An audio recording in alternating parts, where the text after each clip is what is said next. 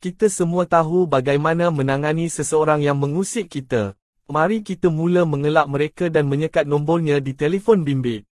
Ini adalah pemikiran yang kita cipta tentang diri kita sebagai ejekan dan sindiran yang kita mendalaminya.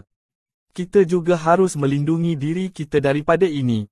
Kerana kita perlukan ketenangan dalam hidup kita. Kehidupan seperti pemikiran.